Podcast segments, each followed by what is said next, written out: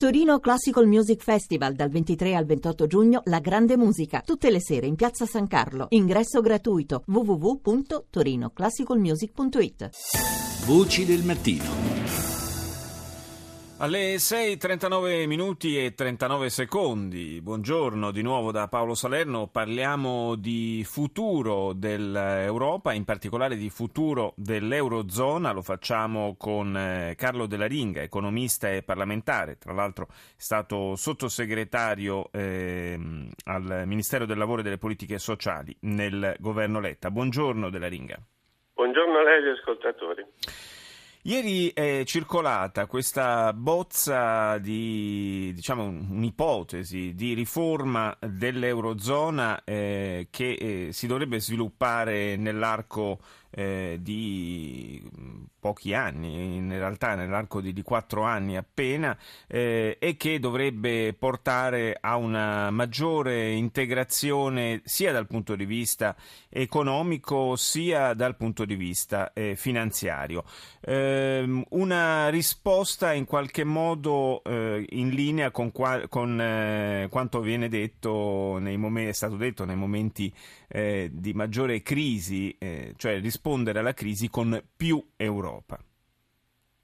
Sì, è questa l'idea da realizzare in un arco di tempo non breve, ma certamente eh, entro un periodo mm, ben definito, in modo che sia chiaro che si vogliono raggiungere certi risultati eh, impegnandosi fin d'ora a raggiungerli in tempo utile.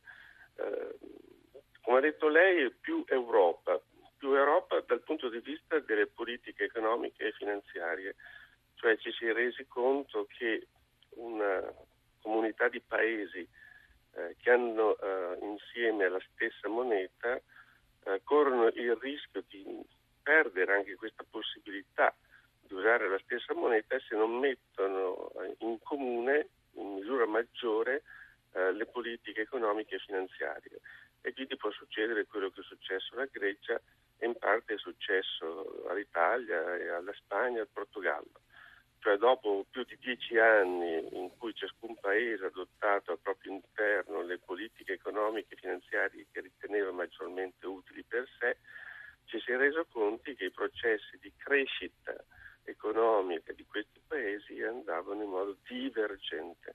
Ecco, questo non è più possibile per paesi che hanno la stessa moneta crescere in modo maggiormente armonico e omogeneo e per far questo devono condividere alcuni interventi importanti di politica economica e finanziaria. Della Ringa, il fatto che nella prima fase di questo piano sia previsto un rafforzamento delle misure per limitare, questo è il linguaggio diciamo, eh, de- degli economisti, limitare gli squilibri macroeconomici, in pratica eh, significa eh, rendere più uniformi le, le, economie dei paesi eh, che aderiscono all'euro. Eh, non c'è il rischio appunto che questo, questo adottare dei canoni un po' più stretti eh, alla fine possa portare invece all'espulsione di qualche paese dalla zona dell'euro, semplicemente perché non rientra in questi parametri?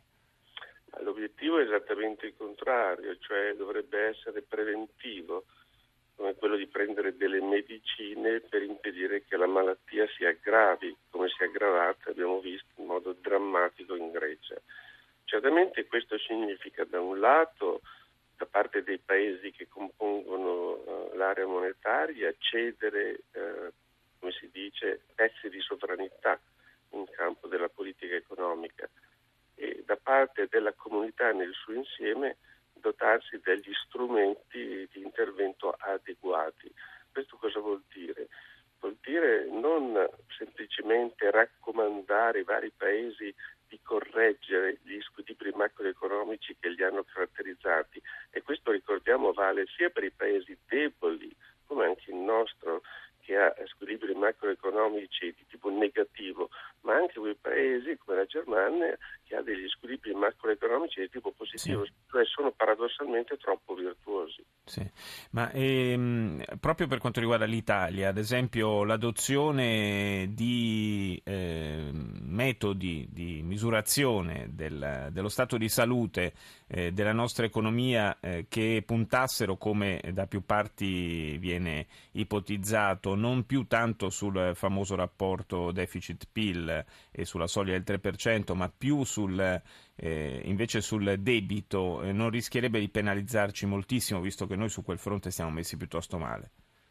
No, devo dire che su quel versante, quello del deficit e del debito, già l'Europa e l'Unione Monetaria eh, hanno dei poteri forti di controllo e di costrizione eh, nei confronti dei vari paesi di rispettare gli obiettivi. Certo, spesso gli obiettivi vengono diciamo, dilazionati nel corso del tempo, come nel caso del debito per il nostro Paese, ma quello che si vuole fare non è tanto di adottare politiche ancora più stringenti, perché queste porterebbero a uh, risultati di maggiore austerity, come si dice, quindi effetti sì. depressivi. Si vuole uh, intervenire a monte, più che non, non tanto e solo sulle condizioni dei conti pubblici, quanto sulle condizioni di competitività dei mm. vari paesi, cioè sulle cosiddette riforme. Cioè le riforme non vanno solo invocate, ma la comunità dovrebbe avere degli strumenti di intervento più tra virgolette invasivo nei sì, per renderle sostanzialmente obbligatorie, insomma, per impedire quasi, ai paesi di fare quasi. melina su, su quel fronte. Sì. Grazie a Carlo Della Ringa, economista e parlamentare, per essere stato nostro ospite stamani.